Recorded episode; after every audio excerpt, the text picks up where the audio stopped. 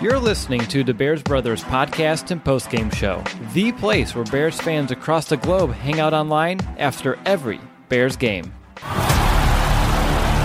Now get ready because it's time to bear down.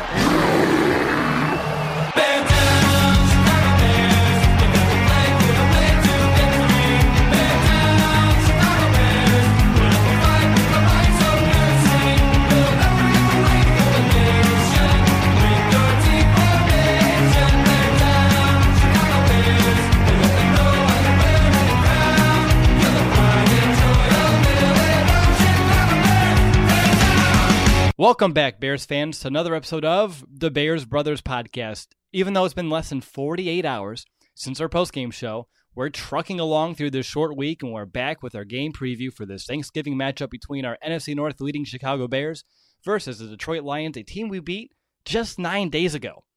I'm Russell DeWitt, and to help me preview this week's game are my Bears brothers, Brandon Hazlett, Nicholas Moriano. Fellas, I want to know how was your fourth straight victory Monday? It was awesome.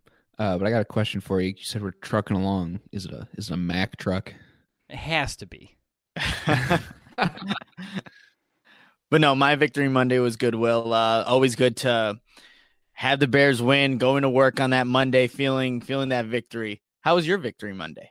Really well. Like even down here in Bloomington, wearing my Bears Bros hat. Sometimes people are like, "Hey, did you watch that game?" I'm like, Heck yeah, watch that game. Like Bears fans are coming out. So no matter if you're in the city, if you live away from it, these Bears fans have been in hiding for so long. They're coming out, and it's a lot of fun to see. It's a lot of um, it's really interesting to strike up conversations in public about this team. And you know, I don't really try to self promote the podcast. Sometimes I do if the conversation kind of goes right. But like just to talk to, about to team uh, about players about this team, well, people, I guess I should say about this team. It's a lot of fun. But guys, I want to know: are you ready for this week's game preview? Absolutely. Let's do it. Do it. All right, and I just want to let, let our listeners know that uh, this week's game preview is going to be slightly different, not really entirely different, um, but since we seriously just had a full week previewing the Detroit Lions, I don't want to rehash a bunch of the same stuff. So here we go. Let's just dive right on in and let's go ahead and begin this preview. And I want to go ahead and start this conversation with the Bears offense because even though it's a unit that didn't really light things up last week through the air. They played very well against a stout Minnesota defense. And Thursday, they're going to be going back up against the Lions. And in the last game, just in case you forgot, the Bears offense put up over 400 yards and averaged 7.5 yards per play. And I guess we should start this conversation with Mitchell Trubisky. He had one of his best games of the season against the Lions. He went 23 of 30 for three touchdowns, and he played with poise and confidence throughout and was able to hit countless throws for 20 plus. Now, it did come out that Trubisky uh, he suffered an injury to his throwing shoulder against the Vikings, and it doesn't appear to be serious. But of course, you never want to see your quarterback on the injury report. So, a few things here, guys. I want to know what's your level of concern with the shoulder? Is it something that you're worrying about? And how does it change your thoughts about this game? Because Nagy didn't seem overly confident that Trubisky will play. And of course, an injured quarterback on a short week is nothing to take lightly. So, Nick, uh, where do you stand on this Trubisky shoulder kind of developing story? Yeah, when I heard Matt Nagy addressing the press conference, uh, just watching his body language and how he described the injury, to me, I know he said he's cautious. They're cautiously optimistic that he could play on Thursday, but I have a feeling that he isn't going to play. Anytime you have a injury to your throwing shoulder, and especially on a short week going against a division opponent, one the Detroit Lions are going to want to get, you know, revenge for how the Bears beat them just a couple of weeks ago at Soldier Field. And Trubisky's going to have a bigger target on his back, or specifically his right shoulder. So I'm not all for having Trubisky playing this game, especially if he's not 100%. You obviously it's going to be a big game, division game, but I just don't think you you could risk it. Look how they addressed Allen Robinson and Khalil Mack. They were injured, they got them healthy, and now they're good to go, hopefully for the rest of the season. And I think the Bears and how they've addressed ish, uh, injuries this season are going to do the exact same thing. I know it's your quarterback, but you have a capable backup in Chase Daniel. So for me, I'm not playing Trubisky, especially not knowing what where he's at with that throwing shoulder, and I'm good with uh, Chase Daniel starting against the Lions on Thursday. I tend to agree. I'm going to let Brandon chime in first, and I'll kind of give my reasoning behind it. But Brandon, where do you kind of sit on this whole thing? Uh, well, since you already said you agree, and Nick already says that he's not playing Trubisky, uh, I thirdly agree with that because there's there's no need to, to push the issue here, especially on a short week. Like Nick said, we've got a very capable quarterback in Chase Daniel, and I don't think that Matt Nagy shies away from his aggressiveness at all. Finally a bed that senses snoring and automatically responds. Meet the Ergo Smart Base from Tempur-Pedic, our first system that detects snoring, then automatically adjusts by raising the bed. Get your best sleep all night, every night. For a limited time, save up to $500 on select adjustable mattress sets and experience the deep, undisturbed sleep of Tempur-Pedic. Get full offer details at TempurPedic.com. in his game planning because he knows Chase Daniel's been around the system. He hasn't necessarily been out there on the field to execute it because he's had better quarterbacks out there. So that's understandable that Chase Daniel doesn't quite have the stats to back up and he knows the system, but we know that he knows the system. He's been with Matt Nagy for the last couple years. So there's no need to really really fret, I don't think.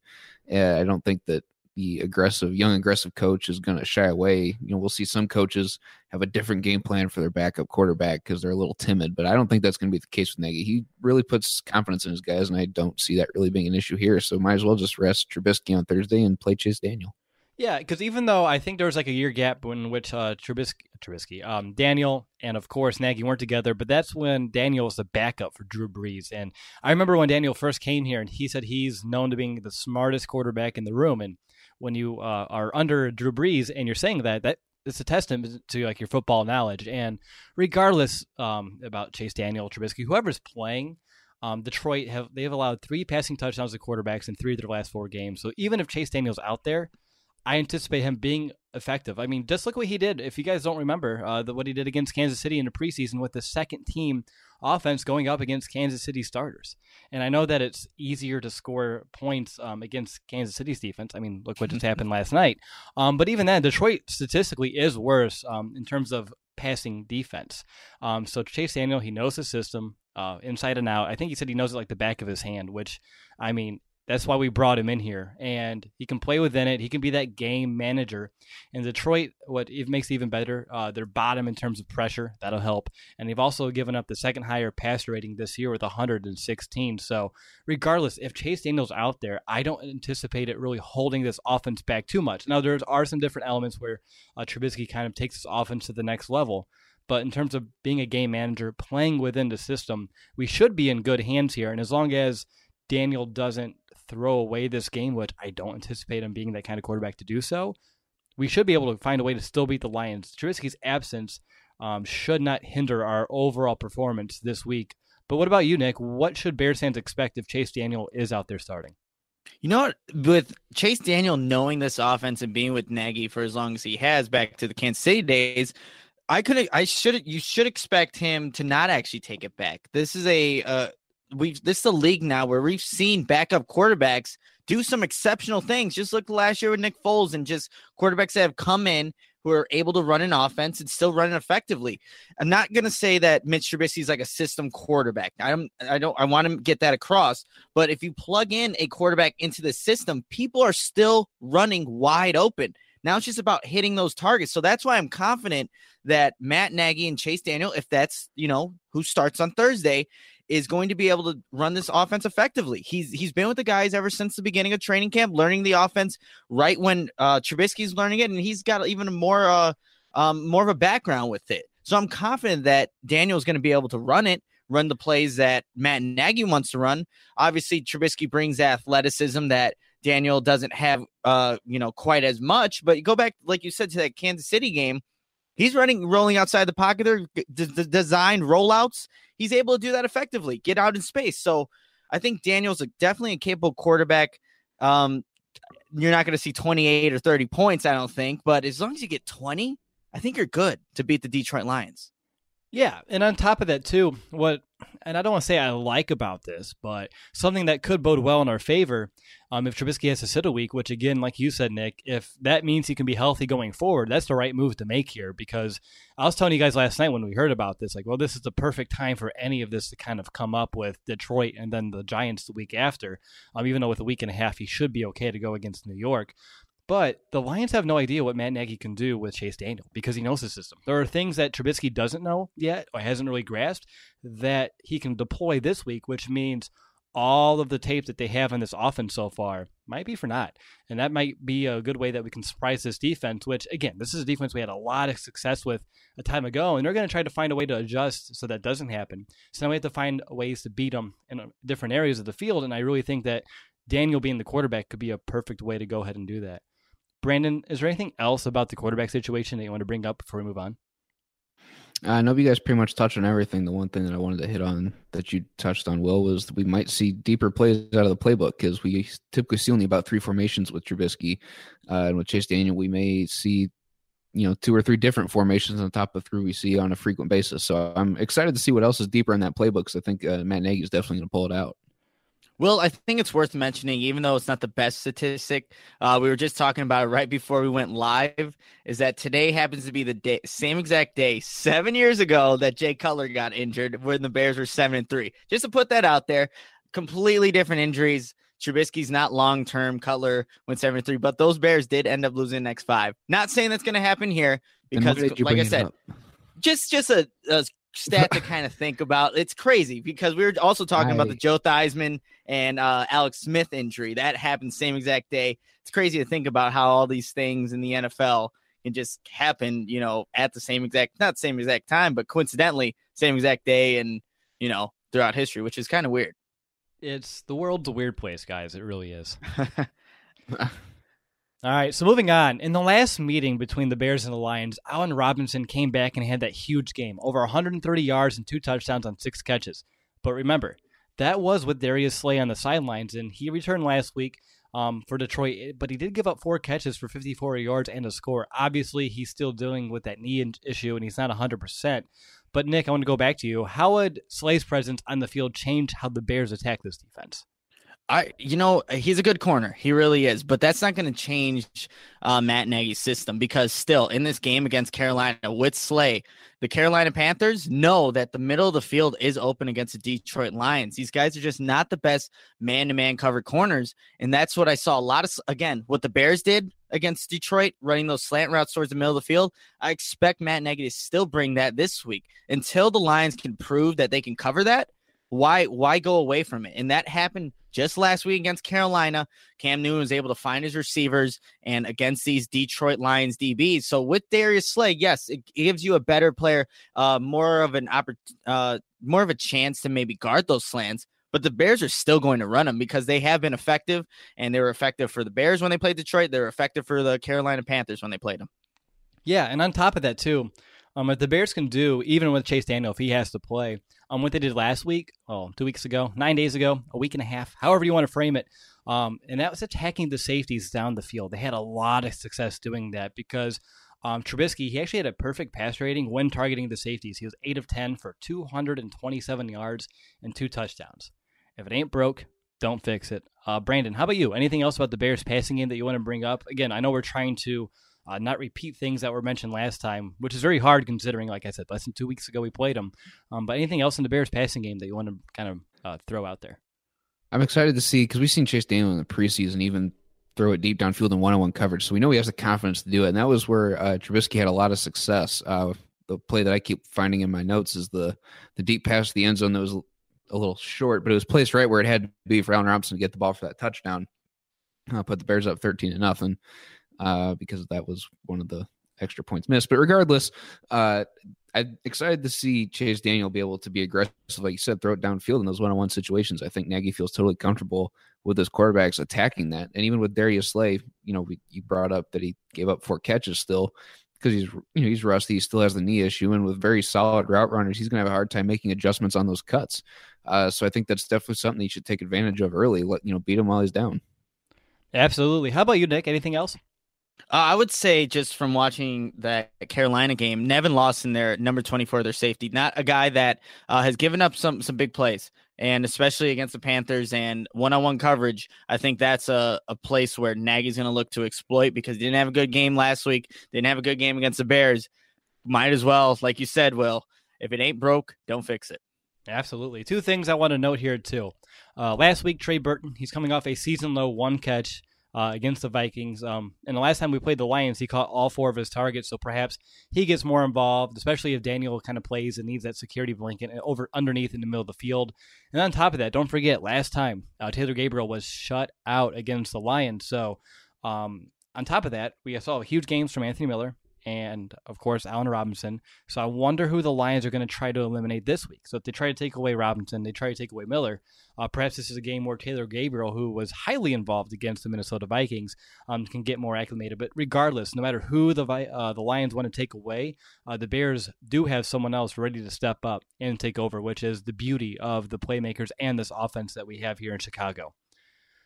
All right, so even though that the Lions have been shredded on the ground for the most part of the season, uh, 4.8 yards per attempt and 125 yards per game, we have to give them some credit here because they've been very strong in their last two games. They've held the Panthers only 56 rushing yards and us to 54. Now, I know the Bears surprised us with some ineffective, unorthodox, but still um, effective, I should say, rushing on Sunday night.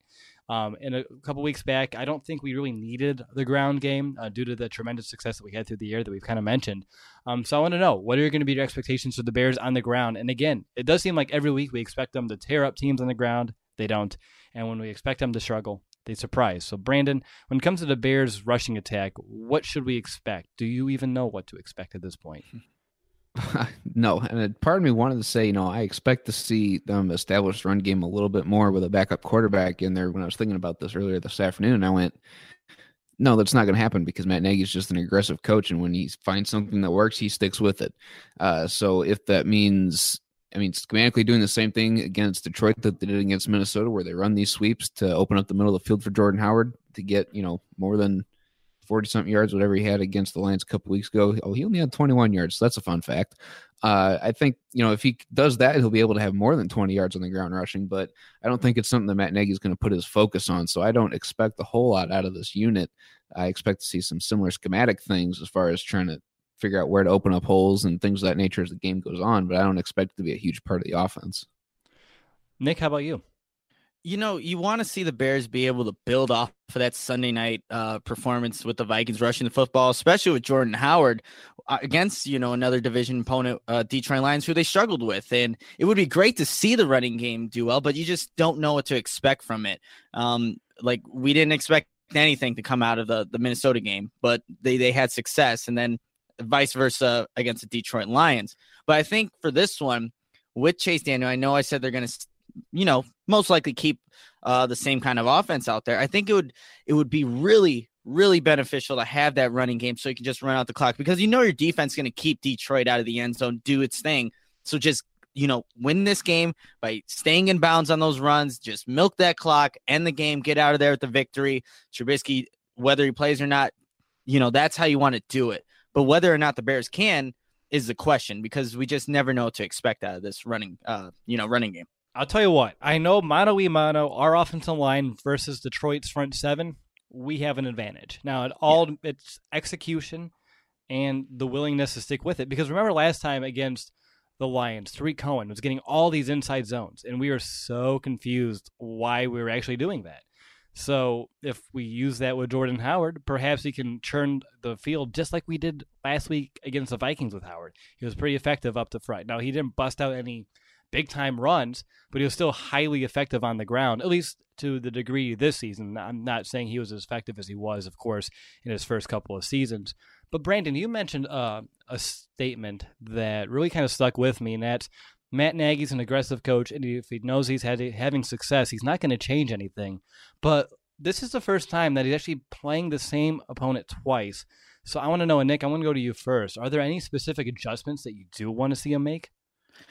Um, I think uh, thinking back to that game with um, you know, the first matchup, it was just the interior offensive line just didn't get that push, right? And we really saw that against the Minnesota Vikings, especially between uh, you know, the two guards. Just right up the middle. That's where Jordan Howard had a lot of success. So, however they can do it, and they they face a good opponent, Linval Joseph for the Vikings, and they're going to have another one with Damon Harrison in the middle try to win that matchup again. That's where they had success, and I think that's where the Bears can have success in the running game. But there's nothing really specific because again, it's a different opponent, different matchup. So I think if you could do that though, that's going to give you the most uh, chance to succeed. What about you, B? Anything else that you or anything that you would like to see Matt Nagy change this time around from the last time that he played the Lions? Because it worked very well in the first half last time, and then they kind of simmered down like they have all season long in the second half on offense.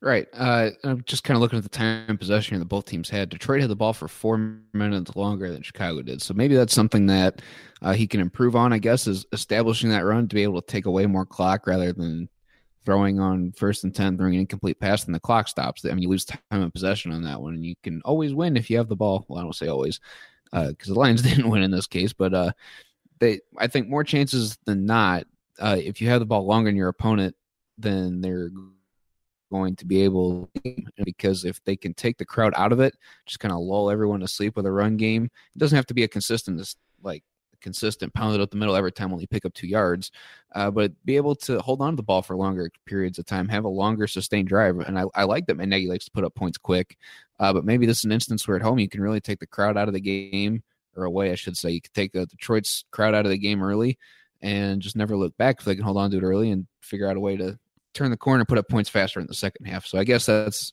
one adjustment. I guess it's just game management. Yeah, I think that's something that he's been improving on all season, and of course, you just want to see continual steps in the right direction. And you bring up a good point about crowd noise because I've been to a Bears Lions game 2013 in Detroit, and if Detroit gets off to an early and a hot start, that place is loud, and we want to find a way to eliminate that as much as possible, especially if we have a backup quarterback in there with a different cadence, a different rhythm that the offensive line isn't used to. Um, that's going to be you know a key element of this game because we saw it in Buffalo. Uh, we're looking at Charles Leno Jr. there with all the false starts. We need to make sure that if we can take the crowd noise out of it, that should limit that on the road with a backup quarterback. Um, so guys, to cap off our offensive discussion, I have a simple question, and one of those simple questions, perhaps complicated answer time, but maybe not. Um, and Nick, I'm going to go to you. What is, are some of your keys to success for the Bears offense as a whole? You know, especially if it's Chase Daniel and we still don't know, uh, it's just not turning over the football. That that would be crucial. That would you know be detrimental, I should say, in a game like this where you don't have your starting quarterback. So that's going to be the key in this one. Chase Daniel, if he is a starter, can't lose the Bears the ball game because again, as good as that defense is, if you put them in bad opportunities with short fields in Detroit on Thanksgiving Day, where they're used to this, they're used to you know playing on this this game every single year, that can really hurt the team. So Chase Daniel, as much as uh, he maybe would like to take risks being you know out there being the starter for a week, you really got to take those calculated risks like we've been talking about all season regardless of who the quarterback is so that's going to be big for me that chase daniel needs to play not not conservative, but he needs to play smart. And he is a smart guy, like we alluded to earlier in the podcast. So I think that's going to be the big thing for Chase Daniel. I mean, he follows our Twitter account, so I know he's a smart guy. yeah, exactly. Now, I will give the defense credit here because last week we did give them some very poor spots against Minnesota, and they did hold tough. And in the second half of this game, Tarik Cohen's fumble and Mitchell Trubisky's interception. And regardless, we held them to field goals on both of those. So I will give the defense credit. And that might be the benefit of going up against the Lions this week with a backup quarterback. Because if something like that does happen, we have a defense that should be able to mitigate the damage. Now, for me, what I don't know if this is the key, but I would like to see it happen again. Uh, in the last meeting, if you guys remember, uh, the Bears scored touchdowns on their first four drives in that very first half. Now, obviously, that's a very hard feat to accomplish twice against the same exact opponent, potentially with a backup quarterback. But what led to that success, which is going to be my key, was being on or ahead of schedule because the Bears only faced two third downs on those four scoring drives. So to stay on or ahead of schedule, be aggressive, and the Lions they should fold just like they did the last time that we went up against them. So that's gonna be my key. It's gonna be staying ahead of schedule and trying to eliminate those third down uh, those third down plays. How about you, Brandon? Any other keys to success for the Bears offense? Well, it wouldn't be a preview show if I didn't say win the trenches because I think as long as I mean the, the Lions only got one sack last time uh, a couple weeks ago, nine days ago, week and a half ago, whatever we decided that time lapse was, uh, and it was to Da'Shawn Hand. So I mean, it's not like it was one of their premier pass rushers. I mean, they kept Damon Harris, Damon Harrison uh, in check. They kept Sean Hand in check. He had the one sack. Hey, A'Shawn Robinson in check. Uh, Ricky Jean Francois. They kept him in check as well. So I mean, as long as they just continue to do that, give uh, Chase Daniel a, a clean pocket because I assume that Chase is going to start because uh, he's going to be nervous early on, and you can't let that pressure get to him early. As long as the offensive line continues to do what they've been doing all year, give him a clean pocket, plenty of time to throw, uh, then I think that we're going to be off to a really good start on the road, and I think that's uh, incredibly important. Wow, Brandon, all those French classes are finally paying off with that French finally wall. paying off, right? I thought I was pretty impressed with that. And fun fact, uh, just for those listening, Brandon and I, we actually became friends in high school in a French class. So it all comes full circle. All right, guys. So last time when we did Who Has the Edge, and I'm not doing these officially this week because, again, we just broke it down a week and a half ago and I don't think anything's really changed, but we had a clean sweep. We had the Bears pass protection beating out the Lions pass rush, Bears pass attack beating the Lions secondary, and the Bears ground game uh, having the edge over the Lions run defense. Is there anything different? Do we need to change any of these, or are we still good with uh, bringing out the broom here? I second the broom. Yeah, the only one that's questionable is the run game because we just don't know. Fair, exactly, and that's the big one. But I think overall, the Bears should have are the better team. Their offense is much more uh, much more talented than the defense that Detroit's going to be putting out there on Thursday afternoon. All right, so we reached halftime. That's going to be the end of our offensive discussion. And real quick, um, I just want to say, uh, you know, I know Thanksgiving's in a couple of days, and we will be having a post game show on that. But I just want to thank you for all the listeners. Um, I know there's like a hundred of you right right now on YouTube, and it's a different day. It's a Tuesday. I want to appreciate you guys coming here and watching this show live. Um, anyone who's watching the video, perhaps on demand afterwards on YouTube, and to everyone who's downloaded and listened to this podcast worldwide, I just want to say on behalf of Nick. Brandon and myself, and the rest of our team, our writing team as well. I just want to thank you for uh, being here, supporting us, and just giving us this platform to be a voice for you, the Chicago Bears, and a source of entertainment as well. It's been, uh, we started this in 2015, and it's been a fun ride every step of the way, every season, watching our audience grow, watching them grow relationships among themselves as well. So to build this little community, um, it's just great. But I just want to say thanks to you for all your support throughout the years. It really does mean a lot.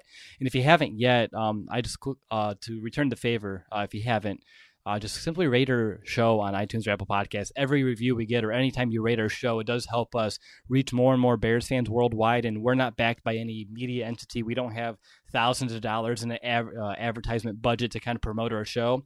We rely on you, word of mouth, Bears fans. So if you haven't yet, that'd be grateful. And if you don't want to do that, maybe just tell a friend, tell a family member that you think would love this show just like you. So um, again, on behalf of all of us at the Bears Brothers, uh, a little bit early, but thank you so much. We are thankful for your support. Alrighty, guys, let's go ahead and just move right along into the Bears defense. And since Khalil Mack's return, they've been back to playing at an extremely high level. Held Minnesota only three points through three quarters, and the last time we saw the Lions, they held them to 10 points through three quarters. But in the last two weeks, they have allowed 29 points in a game's final quarter. And granted, we've entered both of those fourth quarters with substantial leads, but I think this deserves to be asked. Do you guys have any concern with the Bears' fourth quarter defense and their performance? Because we talk a lot about the offense closing out games and needing to close out games, but I think there's some stock here that we need to start requesting the same from our defense too. Nick, how about you? Yeah, we actually talked about that on our audio mailbag yesterday. The concerns in the fourth quarter overall offense and defense. And I think, you know, with a dominant defense, a top three defense, you want to see them actually close out a game to where these opposing teams are not getting these garbage points, these garbage touchdowns, and making it a lot closer than what it actually is. So it is a little concerning because the common denominator, like we've said in all these shows now, is that hurry up, quick passing, short passing offenses where the Bears are playing a little off because they have the lead, and eventually opposing teams, you know, start to make their way down the field, eventually get in the end zone. So it is a little concerning that the Bears have not been able to maybe close out a game completely because they have the defense to do it. They really do. They have all the playmakers set. They just got to have that mentality, that same kind of uh, scheme throughout all four quarters and not just the first three and a half or whatever. So it is a little concerning. But again, the Bears have built up such a big lead in the first three quarters that they can almost get away with it for now. And Detroit is a team that you probably can get away uh, with it even with a backup quarterback. But you see the Rams and what they did last night. No way that can happen because you will get blown out if that's the case. Yeah, it's really interesting too because we play a lot of prevent when we get in fourth quarter because of course we have a big lead and we're trying not to give up the big play. But still, it seems like teams with this prevent defense, they use the no huddle, they use the hurry up, they use the tempo, they do all these short and underneath throws, and they still march their way down there, and end up scoring anyway. So I don't know why you would perhaps change that and just if, if you stick to your base defense, stick to what got you there, then even if they you do give up the big play, which this defense really hasn't when they're actually out there playing to their true system, their true scheme, then what's the difference? I mean, maybe you want them to kind of kill some of the clock uh, for themselves, which will hurt them to kind of dink and dunk down the field of getting that big explosive play and put the ball right back in the hands of our offense, which hasn't been able to close our games, which in turn, I suppose, would put the ball right back in the hands of the offense that just scored the big play in the opponent. Uh, so maybe you do want to have them work the clock against them. Maybe that's mentality, but still, it's a little disconcerting when you see all those points given up in the fourth quarter, regardless of the lead, regardless of uh, the Bears playing a little bit more prevent and teams, you know, calling it garbage time, if you will. Um, but I still want to see a little bit more because, like you said, when we play some of these more formidable opponents, these offenses, if the Bears enter the fourth quarter with a, a couple, like a two score lead somehow, say against the Rams, the Rams are so dangerous. They can do that real quick, even if you are playing prevent. So the Bears need to find ways to close out games on both sides of the ball. But I think it's a time that we needed to bring up the defense as well here. But what about you, B? Anything else you want to bring up? Yeah, I think because offenses get desperate, they you know go to this hurry up, no huddle, short pass, thinking dunk because they know that Vic Fangio doesn't want to give up the big play. That's why it works. And I don't know if you guys caught Akiem Hicks mic'd up against Sunday night. Excuse me. Uh, but he he brought it up. He brought the defense together, started the fourth quarter, and said, "Hey, we give up points here. Uh, let's not do it again this week." So they are aware of the issue and I think that they almost have to become desperate, like like the opposing offense trying to put up points, become desperate to not allow them to score, uh, especially late in games. You guys are getting, you know, defenses are getting tired. It's you know big lead. It's understandable why they would slack off and not want to play this up tempo pressure defense that we've seen through the first three and a half quarters. Uh, but they need to become desperate, just like the opposing offense, and try to try to shut it down and really limit those points. I think at that point just becomes a, a mindset thing. You have to be able to win the point of attack and win these battles, and I think that that's where uh, the issue falls is kind of in the mindset. Exactly. Now, one of our biggest takeaways from that Sunday nighter was just how well the Bears were against the run. Completely shut down the Vikings. Only 1.6 yards per carry allowed, and uh, they only gave up 22 yards on 14 attempts. The Lions are going to be able to Kerryon Johnson, who put up 51 yards on us two weeks ago. Um, and outside of him, the Lions don't have too much to work with. So, Nick, are you anticipating another shutdown here and making the Lions one dimensional yet again? Oh, absolutely. And Kerryon Johnson really changes things for that Detroit Lions offense. When he gets going, things open up for the Lions. They're able to do what they want to do with Stafford and the receivers, but with no Johnson, because with without him on the field, you're relying on LeGarrette Blunt, who is nowhere near the type of running back. Completely different guys. A a bigger back in LeGarrette Blunt, and then Kerryon Johnson he can make you miss with a bunch of moves. Has that quick, uh, you know, hit ability to make a home run move. He he's a good running back. He really is, and I know he's only a rookie, but without him, that really limits what Detroit can do. And if they go one dimensional, having Stafford, you know, pass all the time that's not what that's not the recipe for success. I know the Lions definitely love to pass the ball, but still, they, they might be without Marvin Jones in this game due to he didn't practice today, so that's going to be a big blow to them not having Kerryon Johnson. I don't see this offense really having a good day against this Bears defense. Yeah, you kind of alluded to uh, something I have coming up here in a few minutes. We'll talk about that a little bit more in a few moments. But uh, Brandon, over to you. How how are you feeling here? Do you feel like the Bears shouldn't? I mean, they're the number one team again now um, in rushing defense. I anticipate uh, them with Garrett Blunt, who's been averaging like less than two yards per carry. It's uh, it's not looking well for Detroit. Uh, no, it's not because Kerryon Johnson's that that quicker back. Uh, last night when Nick and I were recording the audio mailbag, we said some probably not nice thing about Garrett Blunt. Uh, and again, in the last game, he only averaged 0.7 yards uh, on average per carry, uh, six carries for four yards.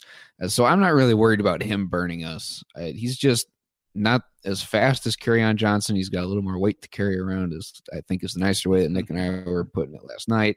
Uh, so I mean, I'm not really worried about Detroit's run game because we've seen Khalil Mack and Eddie Goldman and the rest of the front seven just be able to shut down two really good running backs in Minnesota on Sunday, and I don't think that they would have much of an issue with really just one running back that Detroit's got right now. Exactly, and with Blunt, you mentioned his extra weight, and he's going to have a little bit more momentum and you just gotta be aggressive. You can't try to arm tackle him. You just have to do you know fundamental found uh, you know sound tackling, wrap him up. And I mean, he obviously this season with his uh, meek, I guess would be the word I'm going to call it. Uh, you know, yards per attempt. Um, we shouldn't have much problem whatsoever. Now, guys, I just want to let you know that I am young enough to remember when the Bears took down Matthew Stafford six times. Just heads up, that was nine days ago. I am young enough to remember that, though. Um, but uh, including two from Khalil Mack, by the way. Now, Chicago, of course, they simply outmanned the Lions front and they were able to harass Matthew Stafford all game long. And Brandon, I'm going to go to you. Uh, what needs to happen in order for the Bears to kind of replicate that performance? I want to see another one of those highlights that I've been watching like the last nine days of Khalil Mack getting the tight end out of the way and then just running over the tackle and then getting his way to Matthew Stafford. That was pretty cool. So if he can keep doing that, that'd be awesome. Uh, so there's one key, but no, I think it's just uh, a lot of what we've seen uh, against Minnesota where they have to pick: Are we going to defend Akiem Hicks or Leonard Floyd or Khalil Mack? Uh, and now with all those guys healthy, we'll see where Aaron Lynch is at. I don't know where he's at as far as concussion protocol goes, but I don't anticipate him playing just because I wouldn't expect him to. I guess. Uh, usually they wait for concussions to the last minute to decide anyway. Yeah, it's, so I it's, just it's hard to pass the whole protocol in four days.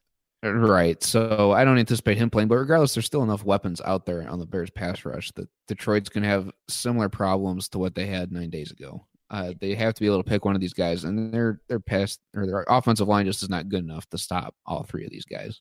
No, it's like Akiem Hicks said after the game on Sunday night. Like, who are you going to block? You're going to block me. You're going to block Mack, and then you're going to have Leonard Floyd. It's it's a recipe, like you, and that's what I love. And it's the same thing with the Bears' offense too, with the weapons through the air. But the Bears' pass rushers, when they're all healthy and they're all playing to the high level that we know they can, um, teams have to pick their poison. And usually, no matter what, you pick one, the other one's going to come in and clean up the job. So I think and that's as long when as you send in the send in the corner blitz with Bryce Callahan, just totally throw him off. And so I mean, Vic Fangio, I think he knows what he's got on his team obviously, and he's going to dial it up to success. I mean, that's what happened last time too. They brought in some blitzes with uh, Bryce Callahan. It was effective against the Lions. They did it with Roquan Smith. It was effective as well. So I'm looking for Vic to keep up the aggressive mentality, especially if we keep them one dimensional like we did a week and a half ago. That's exactly the recipe. Keep them one dimensional. You know, Stafford's going to have to drop back. He's not the most mobile of quarterbacks. Uh, you send in blitzes from all different angles to kind of keep him and the rest of the offensive line on their toes, not knowing exactly where the rush is going to come from. And if that happens, um, it's pretty simple stuff from there on out. What about you, Nick? Anything else? It just seems like uh, if just like the offense, if it ain't broke, don't fix it.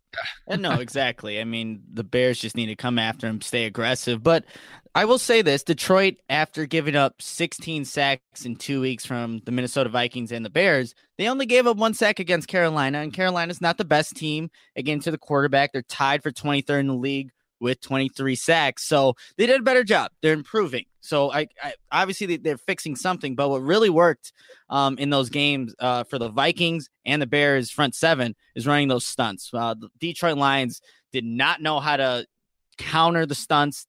People were running in freely, getting to Matthew Stafford, getting his face, getting uncomfortable, getting him uncomfortable. So like you said, we've said it now, I think four times. If it ain't broke, don't fix it. And keep running those stunts. See if this Lions team has learned.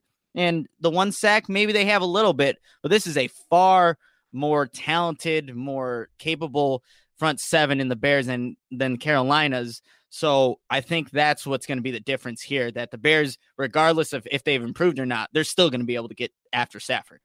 Yeah, you're generous with using the I word improve there. I think they just had a better game against an inferior opponent because when you go up against the Vikings and then you go up against the Bears, going up against Carolina probably feels like a cakewalk. Oh yeah, that, that's that's very accurate. So now they have to go back to uh, this beard, and you know what? I know how aggressive we are, and you know everyone's gonna be a little bit sore on Thursday. I mean, I'm sore, and it's only, and I'm not. I'm just mm-hmm. watching these games. So, um, with the sore offensive line, uh, you never know. I know how aggressive we are. And someone like a Khalil Mack, who is, uh, you know, a consummate professional who takes care of his body, he should be able to go 100 percent without any. Uh, kind of setback at all. I'm not saying setback's probably a poor word, but like you know, everyone's gonna be a little bit kind of behind because they don't have a full week to kind of recover and rest. Um, Khalil Mack should be able to dominate against someone who's like either tackle who's maybe a little bit behind, a little bit sore, a little bit on edge, all day all day. All right, so looking at some of the matchups through the year, the Lions, as Nick already alluded to, spoiler alert, uh, should be or may be without Marvin Jones Jr. He had three catches for 55 yards against us last time, and he is tied for the team high five touchdowns. Um, on top of that, we should also mention that Kerryon Johnson's absence is also going to impact the Lions here um, because he is their fourth leading receiver on the season. So, Nick, I'm going to go to you. Without these two players, uh, where do you shift your focus? Is it going to be pretty much stopping Kenny Golladay because he has a whopping 27 targets in his last two games? Yeah, I think that's going to be the main focus, stopping Kenny Golladay. And they went to him early in that game against Carolina. That was actually the very first play of the game. Throw a short pass to Golladay, and he got obviously some more passes in that game. But another guy that we didn't even mention, who's definitely going to be implemented in this game, is Theo Riddick, uh, a guy that is a pass catching uh, running back. So I think with that, they're definitely going to use him in the passing game a little bit more just to get another weapon out there. Uh, with no Kerryon Johnson, you're going to have to get more weapons out there. And that's a, a, guy that he actually made a couple of catches. He ran a really good slant route against, I think it was uh, Davis for the, for the Carolina Panthers, was able to get in the middle of the field and, you know, make a good gain out of that. So that's another guy that it's probably going to be a Roquan Smith, a Dan Trevathan in the middle that they're going to have to account for. Absolutely. How about you, B? I, I really think that they can just double Kenny Golladay, especially if Marvin Jones is a no go. Uh, and you have one safety over top in whatever corner he's matched up on. I think that's really the best way to attack it because that really shuts down. Like you said, he's had 27 targets the last two games. That's insane. Uh, so especially with no Marvin Jones, I think that's really just the best way to lock him down. Uh, and Nick brought up Theo Riddick, which I was kind of hoping to sneak in there. Uh, but I mean, the Lions don't really have a reliable tight end, at least looking at the last game. Uh, Toilolo had one reception for 16 yards. Uh, TJ Jones had one for 12. Michael Roberts had one for nine. Brandon Powell had one for six. I don't even know if all those guys are tight ends off the top of my head. I don't have their depth chart in front of me. Uh, but those are all guys that you don't necessarily hear a lot of. Uh, I would I know Toilolo is a tight end, so they're not necessarily going to use that either because I don't think they've got necessarily a, a reliable one. So I think it really just comes down if they can shut down Kenny Golladay uh, it's going to have to be the Matt Stafford running around show because I don't know who else he's going to have to throw to outside of Theo Riddick. That was one of our big keys going into last game because without Golden Tate, he kind of lost his best weapon and his most you know consistent uh, target, the guy he always relied on, and now that's going to be Golladay. So you take him out of the equation, like you said, Brandon, it's going to be a lot of Matthew Stafford running around looking for an open man, probably not going to find it, and it shouldn't take long for the Bears pass rush uh, to kind of hit home and take care of business on their end as well. Uh, for me, two other players I think we should keep in mind, though um, Bruce Ellington in the slot. Um, he's a little bit new. In his first game with the Lions last week, he had nine targets. Um, he hauled in six. He had 52 yards. I mean, I think Bryce Callahan should and will be able to kind of shut him down, but if we're looking at where the ball is probably going to go, Ellington's going to get some looks here. So uh, kind of pay attention to that matchup in the slot. And then Theo Riddick, seven targets per game over his last two, 90 yards in that span as well. I mean, 60 yards against us. So obviously it's going to be key for the Bears linebackers to kind of. Uh, Roquan Smith, and more in particular, too, to make sure he doesn't break free for a big gain with the ball in his hands. Um, I will say that in our notes, and we talked about in the post game show after the last Lions game, that we thought Roquan had one of his better days in coverage. And of course, one of my bigger memories of that Vikings game is going to be that missed tackle that he had over the middle of the field where he let the receiver kind of stand back up and keep going. Uh, so as long as Roquan can kind of return to form like he did against the Lions last time, don't really expect anything uh, theoretically breaking this game wide open or anything. All right, so I asked us about the offense, so I figured we may as well just come full circle, keep it 360 here, and uh, kind of close it out. What are going to be your keys to success for the Bears defense this week? And let's go to Brandon first. I think it's not just a one key to success. I think a key player is going to be Eddie Jackson, uh, especially since we talked about really shutting down Golladay. I imagine he's going to look at him and go, he's going to have a lot of targets. Let's see if we can make Matt Stafford's day just terribly awful and just see if we can find ways to intercept them or force the ball out because they had a fumble on Golladay in the last game, if you remember, but the challenge flag didn't get out in time. So let's see if they can find ways to force those turnovers, especially on key guys that we know are going to get the ball because there's not a whole lot of weapons for Stafford to throw to this week. So let's see them really pick on those guys, and I think that's going to be a, a recipe for disaster for the Lions offense. Mm-hmm. I mean, I'm not going to say the saying that we've already said four times, uh, so I'm going right. to go over to Nick to scoot over. Uh, Nick, how about you? Any keys? I think it's just playing fundamentally sound. You made you brought up a really good play where Roquan Smith missed that tackle. That keeps the opposing offense out there. And like we talked about, it could be Chase Daniel at quarterback. You need to give that guy as many opportunities to score as possible. And that's going to be getting those three and outs and just being, you know, making secure tackles, playing fundamental in coverage. This is a game where even though the Bears may not have their starting quarterback, it's a game that the Bears should win. So the defense needs to just come out and do what it's been doing. They played a good opponent in Minnesota last week, or you know, or yeah, on Sunday. Shut them down. For the majority of them, shut down Kirk Cousins. That's what you got to do against Matthew Stafford, who's going to be without one of his best weapons in Marvin Jones and on Johnson. So take care of business, play fundamentally sound, and the Bears defense will be all right. I can't really add any more than you guys already, you know, kind of provided. Again, it's this Bears defense um, is ahead of the Detroit's offense. We saw it in the last meeting between these two when the Bears can play sound coverage and the pass rush is flying like we know it can. Everything seems to fall into place. So as long as everyone's doing their job, like Nick said, playing fundamentally sound, and the coverage is there, not having any miscommunications in the back end of this defense. Um, the Bears front seven, which is more powerful than the Detroit Lions front, should be able to win all day as well. So pretty simple stuff, really, when you think about it. Sometimes football can be the most complicated of games, and sometimes it can be one of the most simplest games. And I think right now, looking at the Bears defense versus the Detroit Lions offense, it's going to be one of those kind of simple games that it just makes sense uh, when you kind of think about everything we just mentioned. Um, but just like I did with the offense as well, um, last time when we did the edge, uh, Brandon, I think you brought out a boot. Um, so I want to know: Are we clean sweeping this again? Uh, Bears pass rush versus the Lions pass protection. Bears secondary versus the Lions passing attack, and then the Bears ground uh, run defense versus the Lions ground game. Are we just gonna call it, you know, a clean sweep yet again? Clean boot. Yeah, I'm gonna call it a, a, a clean sweep. It's just that he's without more weapons this time too, which just really edged the Bears' favor. So I I'm in vote for a clean sweep. All right, sounds like a plan to me. We'll just carry, move on. I was going to say carry on along. He's not playing. Finally, a bed that senses snoring and automatically responds. Meet the Ergo Smart Base from Tempur-Pedic, our first system that detects snoring, then automatically adjusts by raising the bed. Get your best sleep all night, every night. For a limited time, save up to $500 on select adjustable mattress sets and experience the deep, undisturbed sleep of Tempur-Pedic. Get full offer details at TempurPedic.com. All right, guys, real quickly, special teams. Anything you want to mention besides the big elephant in the room about Cody Parkey kicking against the Lions? Be interested to see if we try extra points. I don't think we we tried one against Minnesota, did we? They were all two point conversions. Yeah, I think. Or er, now I can't remember, but yeah, I don't remember. and it was just a couple days ago. You know, it was a long night. It, it, was a long night. Monday was a very long day with a lot yeah. uh, with a lot of no sleep, and then Monday night I stayed up late last night too because of that game. So catching up on sleep tonight is going to be a big priority. But no, I think the big one is Cody Parkey. Um, I know that Detroit hasn't had one of the best special teams units. We talked about that last time how they have a new special teams coach because they fired their current coordinator, well, former coordinator.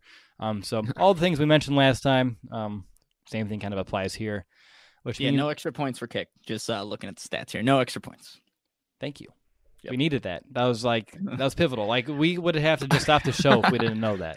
Delete everything. We this never happened. Start, Start over. over. He didn't have any extra points. and welcome back, Bears fans.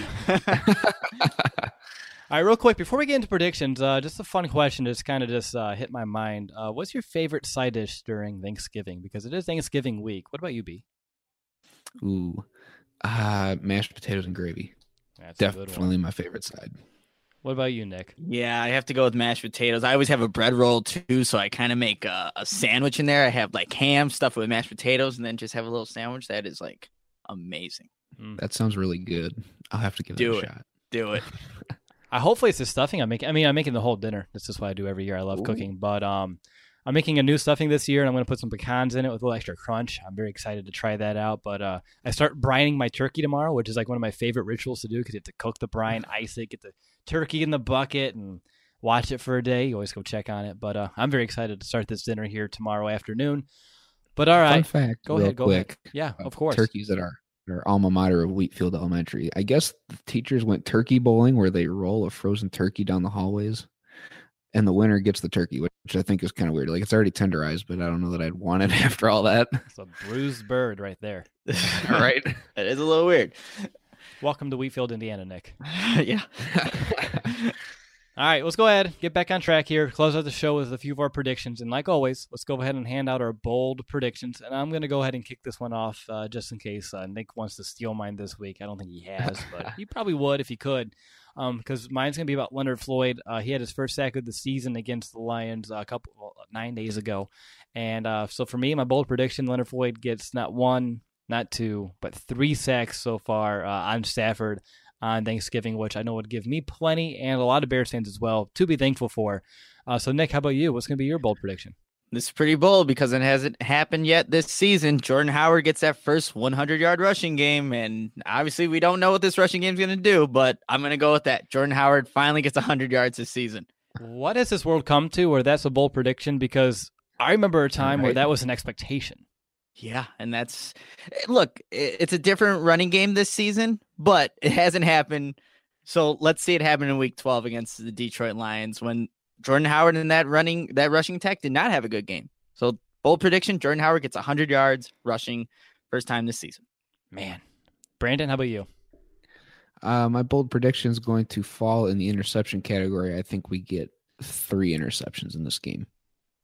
Hey, I said go bold. We do that every week. What are you talking about? Four interceptions. Yeah.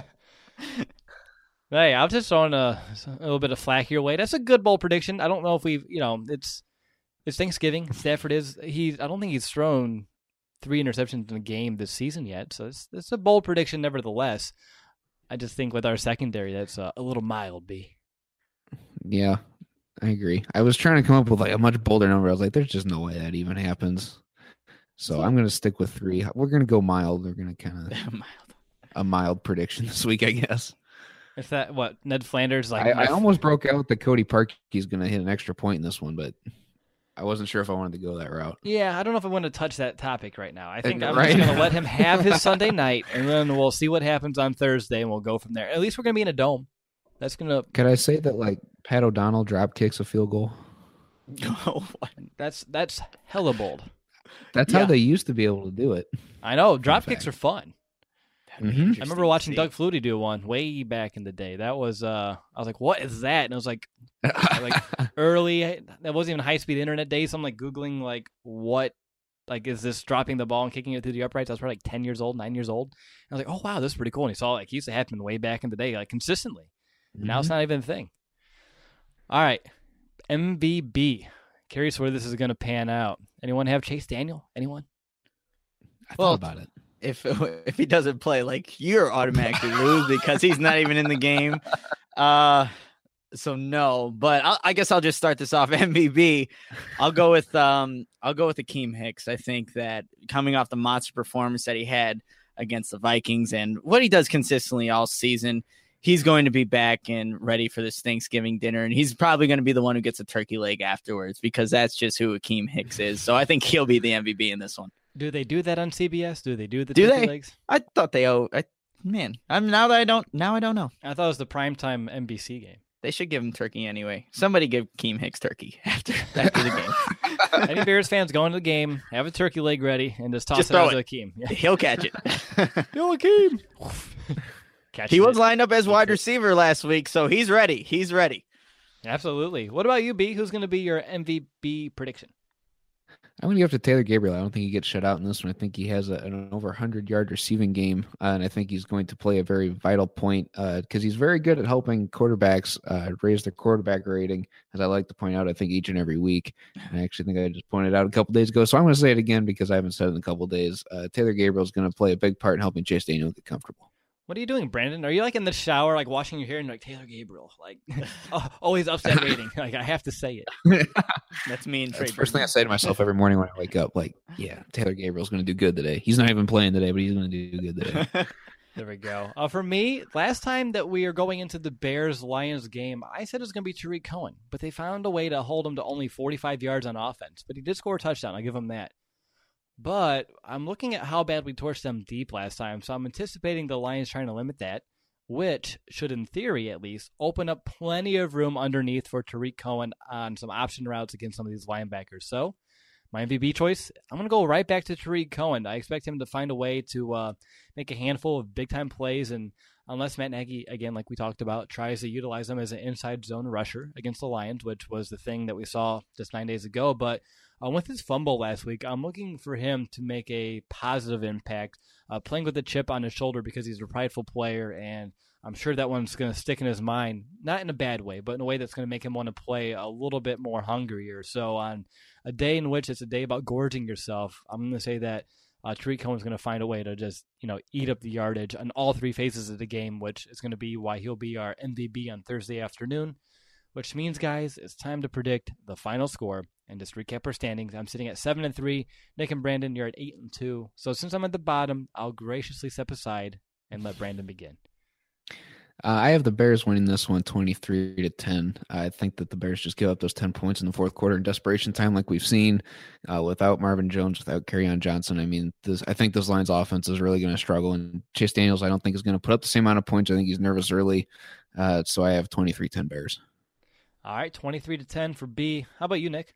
So I'm going to predict the score based off if Chase Daniel was starting 20 to six. So the Bears are going to give up a field goal and not that touchdown in that garbage time. So 20 to six Bears. All right. Mine is a little bit closer. I have mine, well, yeah, 21 17. Detroit plays very well at home. Um, and that's something that we saw last week against Carolina. They're a little bit of a different animal. I mean, they're still Lions technically, but they're a little bit of a different animal at home. Uh, as we saw, they played a very good Carolina team and they beat them. Um, so with Chase Daniel going, I don't expect the Bears to find a way to score um, as much as they did last time, over 30 points. Um, and in a short week, um, I'd be interested to see how much of a game plan they can install. I know Chase Daniel is smart, and I know he knows his system, which should be a benefit if he does end up playing. Um, but I'm curious to see exactly what kind of a game plan Matt Nagy can make for him. So for me, I'm going to give it 21 17. Closer game. I think the Bears defense plays well, um, but Detroit's offense uh, finds a way to score again fourth quarter like we've seen. So I say entering the fourth quarter, it's actually going to be uh, 21 to like maybe 10, maybe 7, and then Detroit starts shipping away like we've seen every other team do here in the fourth quarter. But for me, I do have the Bears winning this game when it's all said and done, which would be pretty remarkable to win three straight divisional games um, in the very tough stretch, which I know we all circled when the schedule came out. I was like, ooh, that's going to be tough. And then they flex us to Sunday night, like, whoa, it just got a little bit tougher, but I still think the Bears – um, being the better team here, finds a way to complete the trio, the trifecta, if you will. Um, but let's go ahead and end the show here like we have all of our game previews so far this season, which is going to be with our confidence meter and our final thought. So, Nick, over to you. Where's your confidence? Again, I I want to say I had a confidence meter around a nine last week against the Minnesota Vikings. I, I knew they were going to win this one, and regardless of who's at quarterback, regardless if it's in you know it's in Detroit on Thanksgiving Day on a short week, this team is just better than the Detroit Lions. They won a game against Carolina, great. But this is a Bears team that has high aspirations to not just play, you know, regular season games, but playoff games, meaningful football in January. So that's why I'm going to give this one a nine and a half. The Bears are going to take care of business on a short week, even without maybe their starting quarterback, because that defense is elite. They have playmakers all over the offense, and you have Matt Nagy. The Bears are winning this football game. Real quick, I'm just looking at the chat here, and uh, Adam H has uh, Parkey as uh, the MVP. 15 to 14 uh, will be the final score. Parkey makes five field goals. and then Tristan, our moderator, replied with, you know, like, Jesus. I'm like, I agree. That's a very lavish uh, prediction. That'd be so stressful. So stressful to watch. Mm-hmm. Like, oh, man. Every time he goes trading. out there. Oh, man. That would, yeah, that would be awful. All right, Brandon, you're up. If if Cody Parkey kicks five field goals, may not have any hair left. But uh, uh I think I'm going to give my confidence uh, like an eight and seven eighths. As long as they don't overlook this game, I think that they're going to be in really good shape. I don't foresee them overlooking this in any way. Like this is not a uh, a T game as we try to avoid that word because then they turn around and play New York, like Will said earlier in the show. So there's nothing really to look ahead to. They just have to be able to take care of business here on the short week. And I think that Matt Nagy does a good job of keeping his team focused and locked in week to week. Uh, so I don't see that being an issue. But it, as long as they they come out firing and aggressive, regardless who's at quarterback, then they're going to take this one no problem. All right, good stuff there for me. I'm going to give it an eight. Uh, short week at their place. Lions always tend to come on and play on Thanksgiving, but still, we beat them convincingly last time. So if the Bears just don't let up, don't beat themselves, you know, we want to beat you, but don't don't beat you. I think that's going to be the big one this week. So if the Bears can play fundamental, like we talked about throughout the show, because the Bears are the better team. All they need to do is execute and they'll win. Even if they have a backup uh, with Daniel, you know, they're just to have to rely a little bit more on their defense. But as long as Chase can be that game manager, someone that we've envisioned him being within the system ever since the Bears decided to sign him in the offseason, we should be in good hands. And the Bears should be able to find a way to come away with this victory. I'm not going to say easily, but it shouldn't be all too difficult. All right, guys, that's going to do it, Bears fans. And I hope that you enjoyed this week's game preview. And if you're, of course, I hope that you're also enjoying this great stretch of Bears football. And just think about this. I tweeted this earlier today, and this really struck me. uh, nine days ago, we were talking about we had a 741 day drought without a single win in the division. And on Thursday, Thanksgiving, we have a chance to snag our third divisional win in 12 days. Talk about a remarkable turnaround of events. Now, up next, it will be Thanksgiving. And again, uh, just in case you missed it, we are going to be planning on having a post game show, but it's going to be a condensed version because all of us are going to be having family over. We're going to be, of course, celebrating the holiday. But still, uh, we plan on being here for you, giving you the content that you expect each and every week from us. And of course, um, we never want to go a week without providing you with one of our post game podcasts. So, in the meantime, enjoy the holiday, eat a ton of great food because I know we will. And of course, we're going to talk to you on Thanksgiving afternoon as soon as the final whistle blows. But until then, bear down, Chicago. Bear down,